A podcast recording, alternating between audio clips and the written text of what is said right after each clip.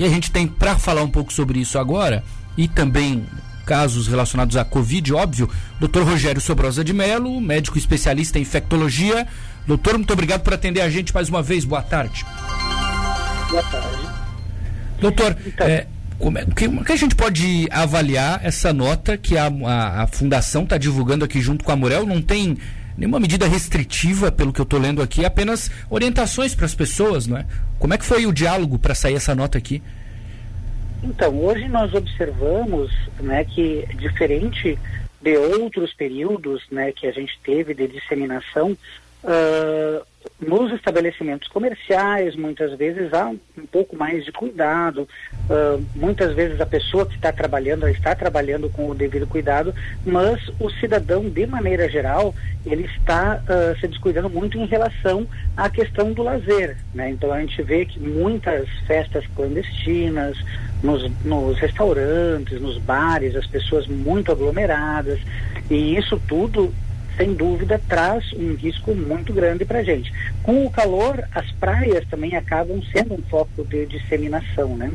Então, Sim. muitas vezes, uh, penalizar apenas o comércio com, com medidas restritivas uh, acaba não sendo suficiente. Então, acho que o principal ponto que que a gente tem que pensar uh, daqui para frente uh, seria como a gente uh, deveria agir frente às pessoas que não estão respeitando essas normas básicas que existem.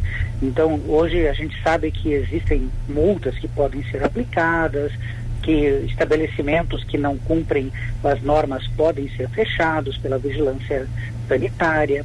Né? A gente sabe que, uh, eventualmente, o cidadão que observa que está havendo irregularidades, ele pode denunciar aos órgãos competentes isso, e eu acho que a gente está muito, vamos dizer assim, muito passivo frente a todas essas coisas que estão acontecendo, uhum. todo mundo está vendo, né? e a gente muitas vezes está, as pessoas ficam pensando só que a única solução que existe para isso, ah, vamos fechar tudo. E não é verdade. A verdade é que a gente tem que começar a agir como cidadão também denunciando essas pessoas que estão fazendo coisas erradas, né? E naturalmente o poder público também tem que tomar as providências em termos de melhorar isso. Né? Uhum. Não é ainda a hora, doutora, na opinião do senhor, então, de, de, tomar alguma medida mais restritiva, por exemplo? Ou o senhor acha que o decreto não foi rígido o bastante? Eu acho que não seria eficiente, porque a situação que a gente vive hoje não é uma situação em que a gente está tendo um aumento de casos aqui na região. É uma situação que a gente está tendo um aumento de casos em toda Santa Catarina, tá. em toda a região sul e em todo o Brasil. Então, quer dizer, mesmo que a gente tomasse uma medida restritiva aqui em Tubarão, ela seria uma medida paliativa por poucos dias, assim. Né? Ela teria pouco efeito porque todo o restante do, uh, da nossa região, do nosso estado, do nosso país, está nessa mesma situação. Então, à medida que se abrisse de novo, imediatamente a gente voltaria até a mesma situação. Então, essas medidas teriam que ser mais amplas, teriam que ser uma área geográfica maior. Claro, porque senão pode acontecer o que aconteceu em julho, não é? Só o Tubarão ficar fechado e os outros municípios funcionarem normal, como Criciúma, por exemplo. Perfeito, quando você tem, uma, tem muito próximo funcionando da mesma maneira, as pessoas que não querem cumprir medidas restritivas, elas vão para esses municípios e continuam se contaminando. Né? Então é necessário que se, é, se, se deve se, se dever tomar uma medida restritiva, tem que ser de uma forma mais ampla, tem que ser numa área geográfica mais ampla. Entendi por exemplo, se o governo do estado é, decidisse uma restrição geral, aí talvez é, a solução Isso, pudesse ser então melhor. Então que ah, todas as regiões que estão em risco gravíssimo, agora nesse momento vão fazer, mas tem que ser realmente mais amplo e tem que ser uma coisa mais, uh, vamos dizer assim, não, não basta ser só num município. Né? Entendi. É, tá parecendo pior essa, doutor Sobrosa, essa nova onda, digamos assim, do final de novembro do que aquela de julho, agosto e a de março? Porque a gente está preocupado é aqui pior, pelos é números de UTI que a gente tem. Uhum, é pior em vários aspectos, né? É pior, primeiro, no aspecto de que uh, esse aumento ele parece ser muito mais sustentado, né? Cada dia, já fazem mais de três semanas que a cada dia a gente vê que está aumentando o número de casos e, eles, e não parece ter, ter nenhuma tendência a um achatamento dessa curva ela continua se inclinando cada vez mais para cima, né? Uh, a cada dia a gente tem menos recursos uh, em termos de recursos físicos, leitos, uh, respiradores, leitos de UTI e também do ponto de vista de recursos humanos, né? Porque os próprios profissionais de saúde estão ficando doentes, estão tendo que se afastar das suas atividades e não se consegue contratar novos profissionais de saúde treinados porque eles não existem no mercado, né?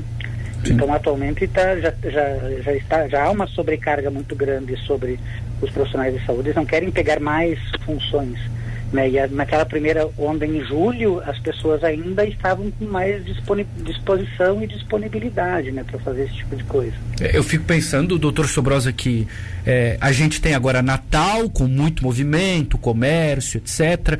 Praias, porque o verão está chegando. É, o senhor falou, não é? Até anotei aqui que não há tendência de achatamento. É, é muito por isso, assim? Não. Me parece que em dezembro não vai mudar muita coisa, então. Olha, eu diria assim, para as próximas três semanas eu não esperaria que mudasse nada. Eu esperaria que continuassem subindo número, os números de casos, uhum. mesmo com medidas restritivas. Que a gente tem que entender que quem se contaminou hoje é quem vai internar daqui a 10 dias. Tá. Ou né? seja... Então, quer dizer, se a gente fizesse algo, vamos dizer assim, a todo mundo começasse a se cuidar no dia de hoje, daqui a 10 dias a gente poderia ter um impacto. Uhum. O, o, o, que que o, o, ouvinte da Rádio Cidade faz num momento como esse? Ele não pegou ainda, é, ele sente algum sintoma, ele já procura o posto? É, qual é a orientação do senhor em um momento como esse, doutor? Ou espera ficar um pouco mais grave, por exemplo? É, a gente sabe que nos primeiros dias da doença não ocorre agravamento, né? A pessoa tem uh, um quadro normalmente de febre, mialgia, dor de garganta. Esse quadro, ele normalmente se estende por até uns três dias e tende a melhorar sozinho. Então, isso ocorre em mais de 90% dos casos de coronavírus. Então, a grande maioria das pessoas com coronavírus tendem a ter uma uh, cura espontânea. Alguns pacientes eles vão ter uma resposta inflamatória excessiva contra o vírus e esses vão permanecer mais tempo de, de doença e nesse mais tempo é que ocorre o agravamento, né? Depois do quinto dia, normalmente. Uhum. Então, nos primeiros três dias, se a pessoa não tiver uh, não tiver falta de ar, não tiver hipotensão, que é a queda da pressão arterial, sensação de desmaio, se não tiver alteração nos batimentos cardíacos, né? E daí são quadros leves, que teoricamente não precisariam de atendimento médico. Não existe tratamento precoce para a Covid, infelizmente. É. Não tem aqui, não tem nos Estados Unidos, não tem na Europa. Nos Estados Unidos, agora, eles estão comprando do laboratório Lilly um anticorpo monoclonal que eles vão usar para casos de risco no início dos sintomas. Que não é a cloroquina, né? não é a cloroquina, não é usada mais em lugar nenhum do mundo. Né? É Isso aí é uma coisa que foi, infelizmente, uma coisa que a gente teve a esperança que poderia ser uma coisa boa, mas já está bem estabelecido que ela não funciona. Né? Perfeito.